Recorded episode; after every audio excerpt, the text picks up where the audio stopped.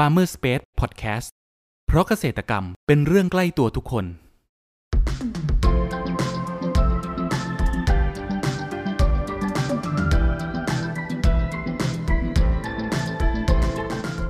สวัสดีครับ ขอต้อนรับเข้าสู่รายการพันนานารายการที่จะทำให้คุณผู้ฟังได้สำรวจ และทำความรู้จักผลผลิตทางการเกษตรชนิดต่างๆ จากการสัมภาษณ์ผู้ผลิตไทยโดยตรง วันนี้อยู่กับผมนัทนัทพงศ์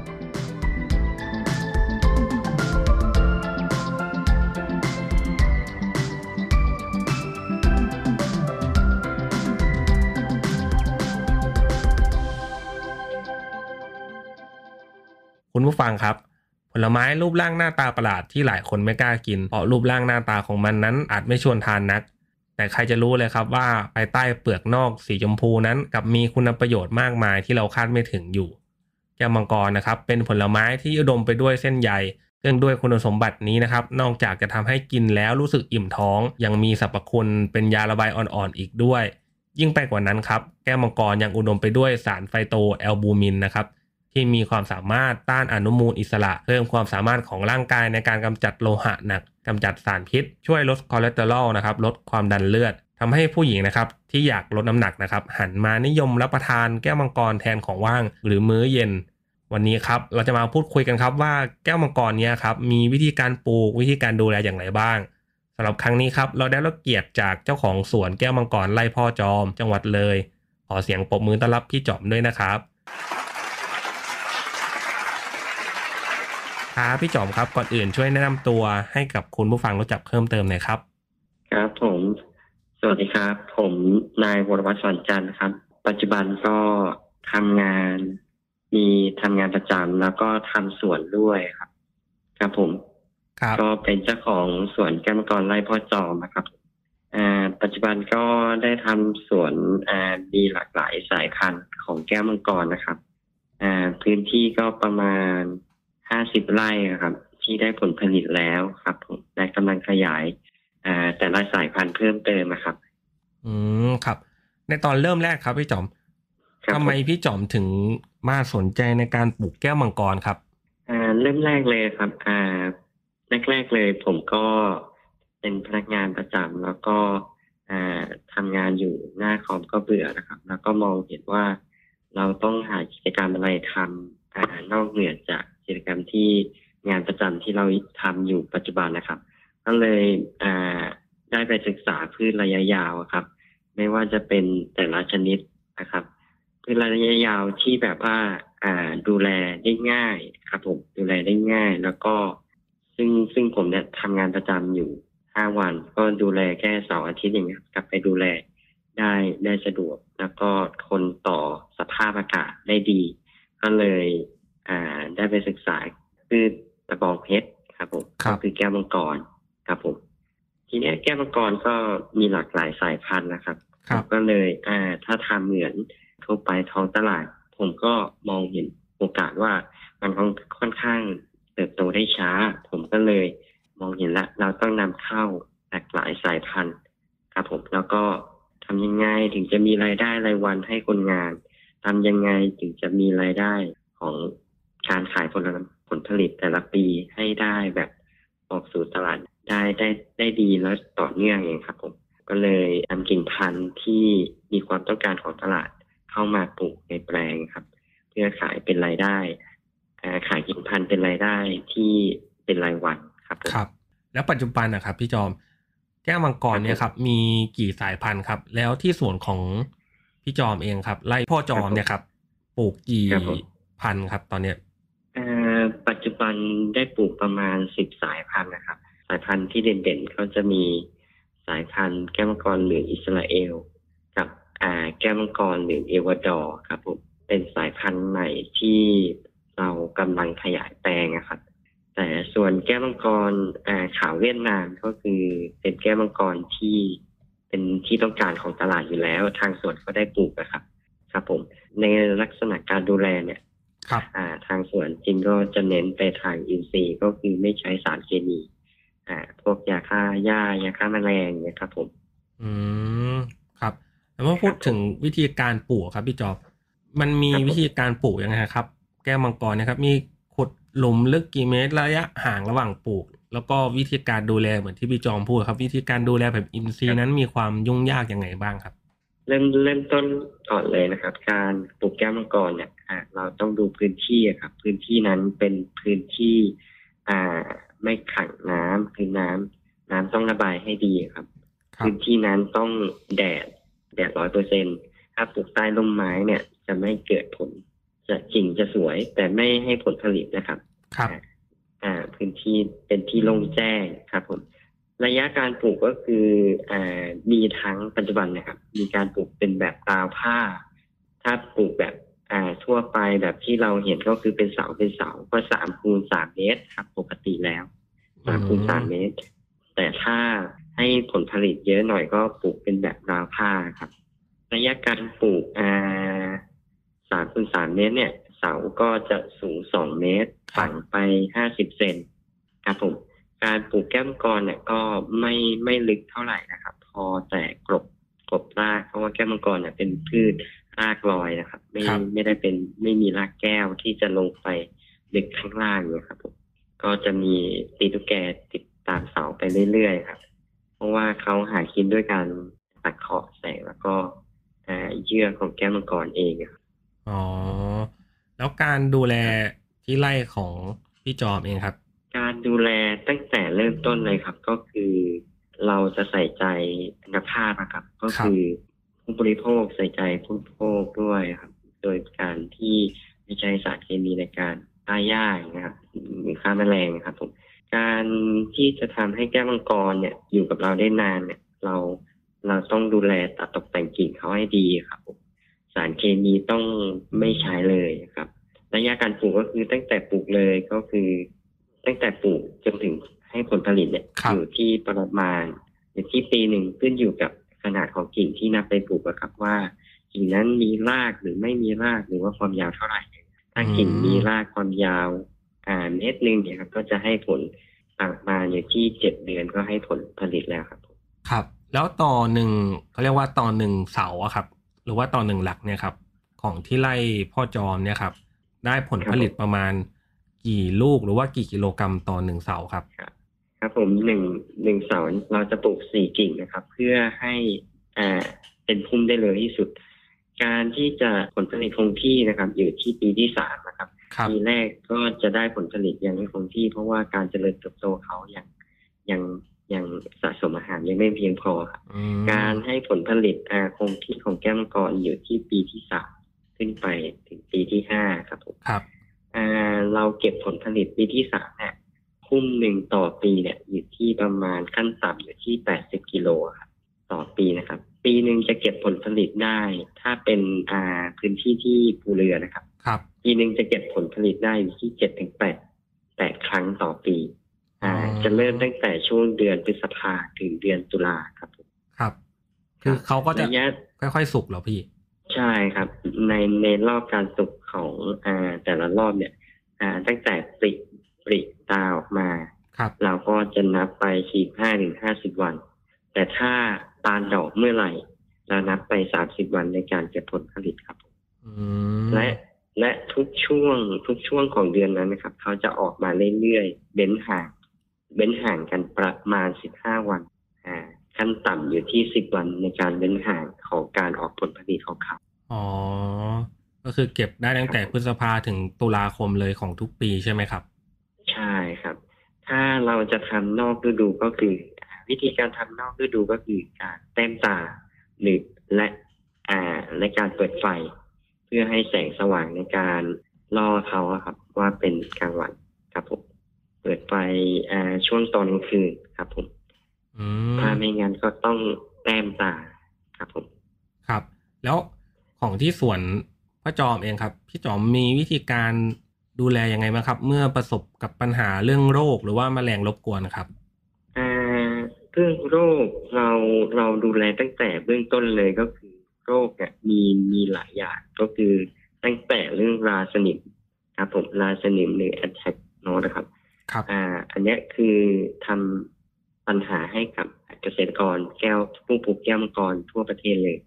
ก็คือโรคชนิดเนี่ยมากับ ความชื้นของฝนฝนตกชุกอย่างเงี้ยครับผมทำให้เกิดโรคตามมาโรคพวกเนี้ยเกิดได้ตั้งแต่ตั้งแต่มดแดงไฟหรือว่าฝนตกชุกอะครับ เราต้องตัดตกแต่งกิ่งอันดับแรกเลยเราต้องตัดตกแต่งแต่งกิ่งเวลาเราเก็บผลผลิตเสร็จตัดตกแต่งกิ่งให้อ่าพุ่มเนี่ยบางรับแสงแดดได้เยอะที่สุดครับผมการตัดตกแต่งกิ่งนี่มีผลโดยเบื้องต้นเลยครับ ต่อมาก็คือหญ้าเนี่ยหญ้าเนี่ย สูงไม่เกินยี่สิบยี่สิบถึงสามสิบเซนครับผม ความสูงของหญ้าถ้าหญ้าสูงกว่านั้นก็ทำให้เกิดเชื้อโรคได้ง่ายครับผมแล้วก็สามเมื่อฝนตกชุกจัดเนี่ย เราก็จะพ่นอ่ากันเชื้อรากันเชื้อราตรงนี้อ่าก็จะเป็นพวกน้ำส้มกวนไม้ครับผมน้ำส้มกวนไม้ เป็นน้ำส้มกวนไม้ผสมด้วยอ่าไหล ภาษาไทยผมไม่ไม่แน่ใจว่าคืออะไร ตัวน้ำส้มกวนไม้กับไหลตัวนี้จะช่วยในการไล่มดไล่แมลงครับผมโดยทั่วไปชาวประมงที่ทำนากุ้งเขาจะไล่ปลาด้วยการนำทุบไหลครับการลงแม่น้ำไหลแดงใช่ไหมครับพี่ ใช่ครับใช่เพื่อไล่ปลาใช่ไหมครับครับแต่ตรงเนี้ยผมเอามาผสมกับน้ำส้มกวนไม้เพื่อไล่มดไล่แมลงครับผมแล้วก็ ส่วนน้ำส้มกวนไม้ก็เขาก็มีข้อดีอยู่แล้วในการป้องกันเชื้อราครับผมอืครับมผมแล้วน้ำส้มควันไม้นะครับ คือเราก็ไปทำเองหรือว่าหาซื้อมาครับพี่ อ่า น้ำส้มควนไม้ตรงนี้ทำเองครับ เพราะว่าถ้าน้ำส้มควนไม้ตรงเนี้ย ถ้าเราทำเองเราก็รู้ว่าความเข้มข้นเขาอ่า ความเข้มข้นเราที่เราจะเจอจางเนี่ยแล้วก็ไม้ที่นำมาทำเนี่ยครับเป็นลักษณะไหนครับผมอืมเพราะว่า ส่วนมากแล้วผมจะเอาไม้ที่มีกลิ่นกลิ่นที่แมลงเขาไม่ชอบอะครับ ครับ เอามาทำเอามาเผา แล้วก็นำมาทำเป็นน้ำส้มกวนไม้ ถ้าโดยทั่วไปเนี่ย เราซื้อจากทั่วไปเนี่ย เราจะไม่รู้เลยว่าไม้ชนิดนั้นน่ะเขาเป็นน้ำส้มกวนไม้จากเผาจากไม้อะไร เพราะว่ากลิ่นของแต่ละ แต่ละไม้แตกต่างกันออกไปครับอ๋ออย่างครับนั้นเพื่อความมั่นใจเนี่ย เราต้องเผาเองครับอ๋อ แล้วการให้ปุ๋ยเนะครับในการปลูกแบบอินทรีย์นี้เราต้องให้ปุ๋ย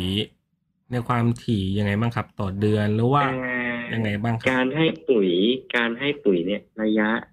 ระยะการแตกยอดนะครับอ่าตั้งแต่หลังการเก็บเกี่ยวเสร็จนะครับครัตั้บงแต่หลังการเก็บเกี่ยวเสร็จเนี่ยผมจะตัดตกแต่งกิ่งแล้วก็อ่าให้ปุ๋ยหมักขี้ไก่แก่นะครับ ปุ๋ยหมักขี้ไก่แก่อืมอ่า แล้วก็มันเป็นปลายฝนต้นหนาวอะครับครับก็ ก็ให้ปุ๋ยน้ำหมักปลา น้ำหมักปลาผสมน้ำส้มกวนไม้ครับ เพราะว่าป้องกันเชื้อราครับผมอ่าน้ำหมักปลาฉีดทุกสิบห้าวันอ่าระยะแรกการกระตุ้นเนี่ย ผมฉีดทุกเจ็ดวัน ครับ อ่า พอพอเจ็ดวันไป อ่าสักห้ารอบอะครับ แล้วก็เว้นระยะห่างได้สิบห้าวัน พอยอดเริ่มยาวก็เว้นห่างได้หนึ่งเดือน แล้วก็ไปพ่นหยุดยอดตอนช่วงเดือน ปลายเดือนปลายเดือนกุมภาก็จะพ่นหยุดยอดไปเพื่อให้ยอดเขาหยุด เพื่อจะออกผลเดือนเมษาครับผมอ๋อครับครับ คุณผู้ฟังครับ เรามาพักฟังสิ่งที่น่าสนใจกันก่อน แล้วมาพูดคุยกันต่อในช่วงต่อไป กับ Farmer Space Podcast เพราะเกษตรกรรมเป็นเรื่องใกล้ตัวทุกคน มา มามาชนแก้วกันหน่อยเฮ้ย ไม่เจอกันสนานเลยอะช่วงนี้เป็นไงบ้างวะ ธุรกิจผู้เองสองคนเนี่ยเออ ของข้าก็ช่วงนี้ลำบากหน่อยวะแต่นี่ข้าเพิ่งได้ของดีมา นี่ไม่ธรรมดานะเว้ย เกตชัยโย เขาว่าช่วยโชคลาภขาขายดี เขาหากันให้ควั่กไปหมด ถ้าสนใจอะติดต่อข้าได้นะเว้ย แล้วเอ็งล่ะ ได้ข่าวว่าช่วงนี้เอ็งจัดการออเดอร์ผลไม้ให้ลูกค้าได้คล่องเลยนี่ เอ็งมีของดีอะไรปะวะ ข้าก็ไม่มีของดีอะไรหรอก ข้าแค่มีตัวช่วยที่ดี ตัวช่วยอะไรวะ ก็ตัวช่วยอย่าง Cropper ที่ช่วยจัดหาผลผลิตทางการเกษตรไง เดี๋ยว อย่าบอกนะว่านี่คือโฆษณาใช่ไหม ใช่แล้วนี่คือโฆษณาต่อเลยแล้วกัน Cropper ระบบที่ช่วยจัดหาผลผลิตทางการเกษตร ช่วยวางแผนการจัดซื้อ และยังสำรวจราคาผลผลิตจากเกษตรกรทั่วประเทศได้อย่างสะดวก มีประสิทธิภาพทำให้ธุรกิจราบรื่น โดยไม่ต้องพึ่งสิ่งศักดิ์สิทธิ์ใดๆ สนใจติดต่อให้ Cropper ช่วยจัดหาได้เลย โทร 093 317 1414 ย้ำ 093 317 1414 อย่าลืม เรื่องจัดหาผลผลิตไว้ใจ Cropper อต้อนรับคุณผู้ฟังเข้าสู่ Farmer Space Podcast ในช่วงครึ่งหลังนี้นะครับ แล้วที่สวนแก้วมังกรไรพ่อจอมเนี่ยครับ พี่จอม ตอนนี้ครับ มีผลผลิตที่ขายครับ เป็นสายพันธุ์ไหนขายราคาเท่าไหร่มีการแบ่งเกรดหรือว่ามีการส่งออกทั้งไทยหรือว่าต่างประเทศยังไงบ้างครับอ่าถ้าเป็นถ้าเป็นผลเนี่ย ผมก็คือช่วงนี้ประสบปัญหาเกี่ยวกับ วิดใช่ไหมครับครับโควิด -19 ครับผมในการส่งออกเนี่ยอ่า ก็ค่อนข้างอ่ามีเกณฑ์กำหนดนะครับ แล้วก็รับจำนวนที่น้อยลงครับผมเพราะว่าเครื่องมันเครื่องบินที่บุกอะครับเขาเหวี่ยงครับคือเรากำหนดค่อนข้างยาก แล้วก็ราคาค่อนข้างสูงขึ้นมาอีกในการส่งออก ก็เลยทำให้ปริมาณในการส่งออกเนี่ยน้อยลงครับผมอืมครับ แต่เอ่อเราก็ได้ทำอ่า มีคอนเนคชันตั้งแต่ก่อนหน้านู้นแล้วก็คือขายออกไปที่ตลาดไทยแล้วก็ครับแม่ค้าแม่ค้าขาจรทั่วไป แต่ก็ราคาก็อ่าก็จะค่อนข้างต่ำกว่าที่ส่งออก แต่คุณภาพเราก็คงคงไว้เหมือนเดิมครับผมอืมแล้วปัจจุบันขายราคายังไงบ้างครับ แต่ละเกรดก็จะมีถ้าเป็นแก้วมังกรสีเหลืองก็ส่งขึ้นขึ้น Tops อะครับ ก็จะขายส่งแก้วมังกรเหลืองอิสราเอลก็ขายส่งอยู่ที่กิโลละหนึ่งร้อยบาทหน้าสวนนะครับผมแต่ถ้าแต่ถ้าเป็นแก้วมังกรขาวเวียดนามทั่วไปอะครับ ครับ อ่า ก็จะขายอยู่ที่ขึ้นอยู่กับไซส์นะครับไซส์สองถึงสามขีดเนี่ยเราก็จะยี่ห้าบาทสามถึงสี่ขีดแล้วก็สามสิบบาท อ่าสี่ถึงห้าขีดก็สามสิบห้าบาท อ่า ก็จะห้าขีดขึ้นไปก็สี่สิบบาท ไปเรื่อยๆครับ แต่ในไซส์ในการส่งออกจริง ๆ แล้ว อ่า นิยมแพ็กเกจกันอยู่ที่สามถึงห้ากิโลส่วนมากแล้วนะครับ ครับครับผม ถ้าเกินห้ากิโลไปก็แพ็คแพ็คยากนะครับ อืม แล้วปัจจุบันเนี้ยครับ มีช่องทางครับผมการขายที่ไหนบ้างครับ ทั้งออนไลน์แล้วก็ออฟไลน์ครับพี่อ่าปกติแล้วอ่าถ้าปริมาณที่มากเนี่ย อ่า จริง ๆ แล้วตลาดออนไลน์ก็ยังยังยังค่อนข้าง สูงนะครับ แต่ทีเนี้ยเราก็คนงานเราก็ยังไม่พอในการแพ็กเกจอ๋อผมก็เลยขายปลีกให้แม่ค้าที่อ่าแม่ค้าเร่ครับครับที่ที่มารับเป็นคันรถไปก่อนในการเราเรายังจัดการคนงานยังไม่ดีพอครับที่จะครับแพ็กเกจตรงนี้ให้ให้กับลูกค้าครับ เพราะว่ากลัวว่าอ่าสินค้าเสียหาย ผมก็เลยอ่ายังจำหน่ายในช่องทางออนไลน์ น้อยอยู่อะครับอ๋อ ส่วนใหญ่จะเป็นทางออฟไลน์ที่มารับที่หน้าสวนเลย ใช่ครับ เป็นออนไลน์ที่รับมันหน้าสวนเลย ส่วนมากออนไลน์ก็จะเป็นอ่ากิ่งพันธุ์ซะมากกว่าครับ อ๋อ แล้วครับผมกิ่งพันธุ์ขายยังไงบ้างครับพี่แต่ละสายพันธุ์อ่ากิ่งพันธุ์แต่ละสายพันธุ์ก็ขึ้นอยู่กับอ่าสายพันธุ์นะครับก็ขาวเวียดนามก็จะมีรากกับไม่มีรากนะครับมีรากก็จะห้าบาท ไม่มีรากก็บาท ขาวอ่าแดงไต้หวันหนึ่งครับ มีไม่มีรากก็สิบห้าบาท มีรากก็สามสิบบาทครับก็จะแตกต่างกันออกไป มีรากกับไม่มีรากครับอ๋อแล้ววิธีการขนส่งที่ส่งขายกิ่งพันธุ์เนี่ยครับ เป็นเราใช้ขนส่งแบบไหนบ้างครับพี่อ่าขนส่งก็เป็นเอกชนทั่วไปครับ อ่า ตั้งแต่อ่าเคอรี่อ่าไปรษณีย์หรือว่า JNS เนี่ยครับ ก็เป็นอืม เอกชนทั่วไปครับ มีทั้งเก็บปลายทางแล้วก็จ่าย ครับผมในมุมมองของพี่จอมอะครับ คิดว่าอนาคตของตลาดแก้วมังกรเนี่ยครับจะเป็นยังไงบ้างครับ อ่าแก้วมังกรเนี่ย ตลาดตลาดอีกกว้างครับ เพราะว่าคนก็นิยมเรื่อยๆครับ เพราะว่าคนรักสุขภาพนะครับ แล้วการปลูกแก้วมังกรเนี่ย รสชาติก็แตกต่างกันหนึ่งรสชาติแตกต่างกันสองพื้นที่การปลูกแก้วมังกร ลักษณะแปลงเนี่ยไม่เหมือนกัน ก็เลยทำให้อ่าแก้วมังกรเนี่ยสุกไม่พร้อมกันทำให้ตลาดเนี่ยอ่าต่อให้ออกเจ็ดรอบแปดรอบต่อปี ครับอ่าการระยะการตกเขาเนี่ยอ่ามันจะสมมุตินะครับภูเรือออกวันที่อ่าสามสิบอ่าปากช่องอีกแปลงใหญ่ๆครับ ก็จะออกวันที่ห้าอีกครับเขาจะเหวี่ยงกันอยู่ประมาณสามถึงห้าวัน ก็จะทำให้สินค้าตรงเนี้ยส่ วนมากแล้ว ไม่ไม่ไม่เต็มตลาดสักเท่าไหร่ครับอ๋อครับผมครับทุกวันนี้ก็มีการแปรรูปได้ง่ายอ่าก็แปรรูปเพิ่มเติมครับผมแล้วก็มีสายพันธุ์ใหม่ๆเข้ามาเรื่อยๆตลาดแก้วมังกรก็น่าจะคล้ายๆตลาดอินทผลัมที่แบบว่ามีสายพันธุ์ที่อ่าทานสดเข้ามาใช่ไหมครับครับอินทผลัมครับผมอืมแต่ถ้าแก้วมังกรก็มีสายพันธุ์ใหม่ ๆ ที่เข้ามาลอง ที่ให้คนได้ลิ้มลองกันทำให้ตลาดตรงเนี้ยไม่น่าจะเต็มง่ายครับผมแล้วครับผมถ้ามีคุณผู้ฟังหรือว่า คนที่สนใจอยากจะลองปลูกแก้วมังกรดูบ้าง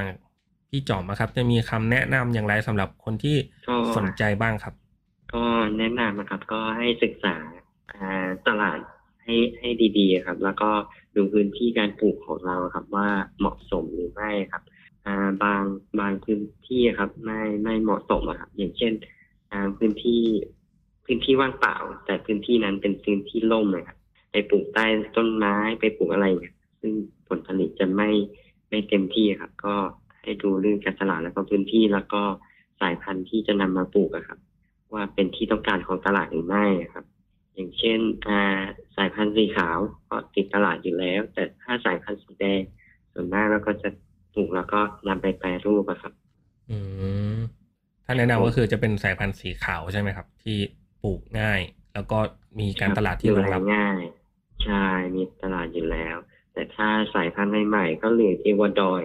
ครับ แต่อันนี้ก็ค่อนข้างดูแลยากนิดนึงครับ แต่ก็เป็นที่ต้องการของตลาดนะครับอ๋อครับ ใน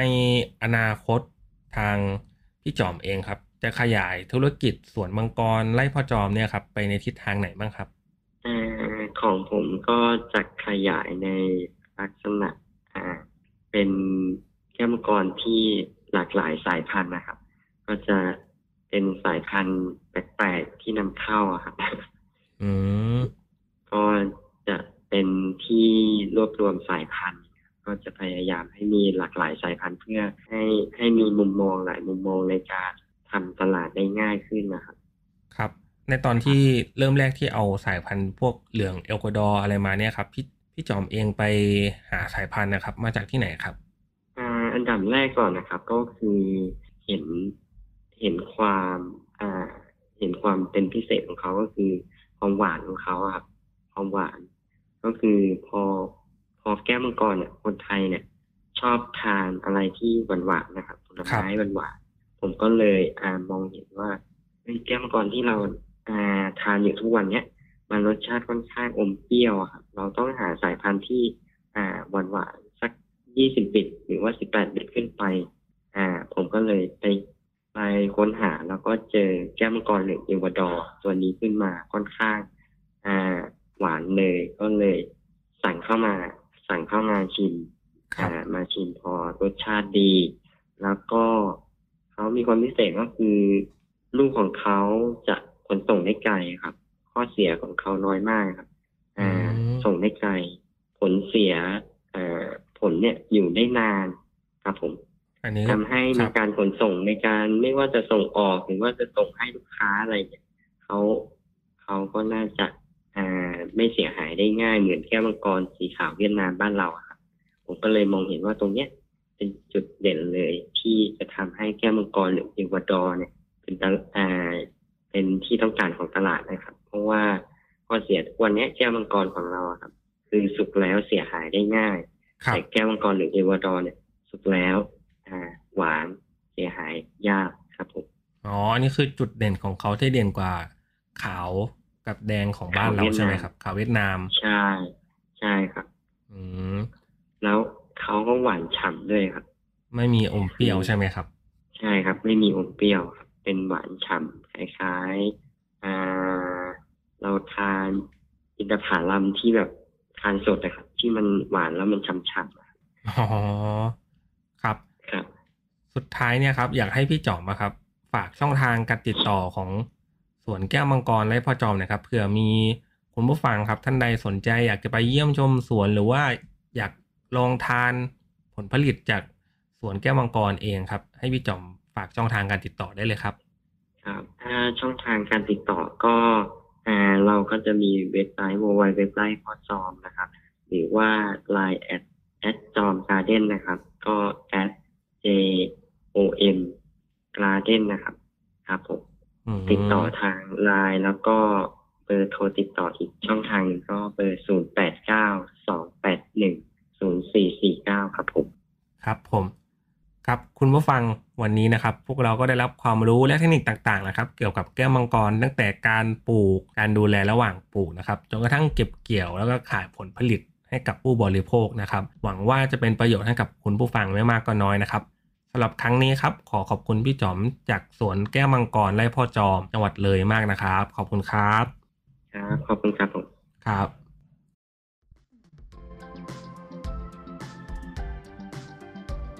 คุณผู้ฟังคนไหนสนใจ หรืออยากสอบถามรายละเอียดเพิ่มเติม สามารถแสดงความคิดเห็นผ่านช่องทางที่คุณผู้ฟังกำลังรับชมอยู่ได้เลยนะครับ หรือหากใครสนใจหาซื้อผลผลิตทางการเกษตร จากฟาร์มเกษตรกร ก็สามารถติดต่อเราได้ที่เบอร์ 093 317 1414 แล้วพบกันใหม่กับ Farmer Space Podcast ใน EP ถัดไปเร็วๆนี้ เพราะเกษตรกรรมเป็นเรื่องใกล้ตัวทุกคน สวัสดีครับ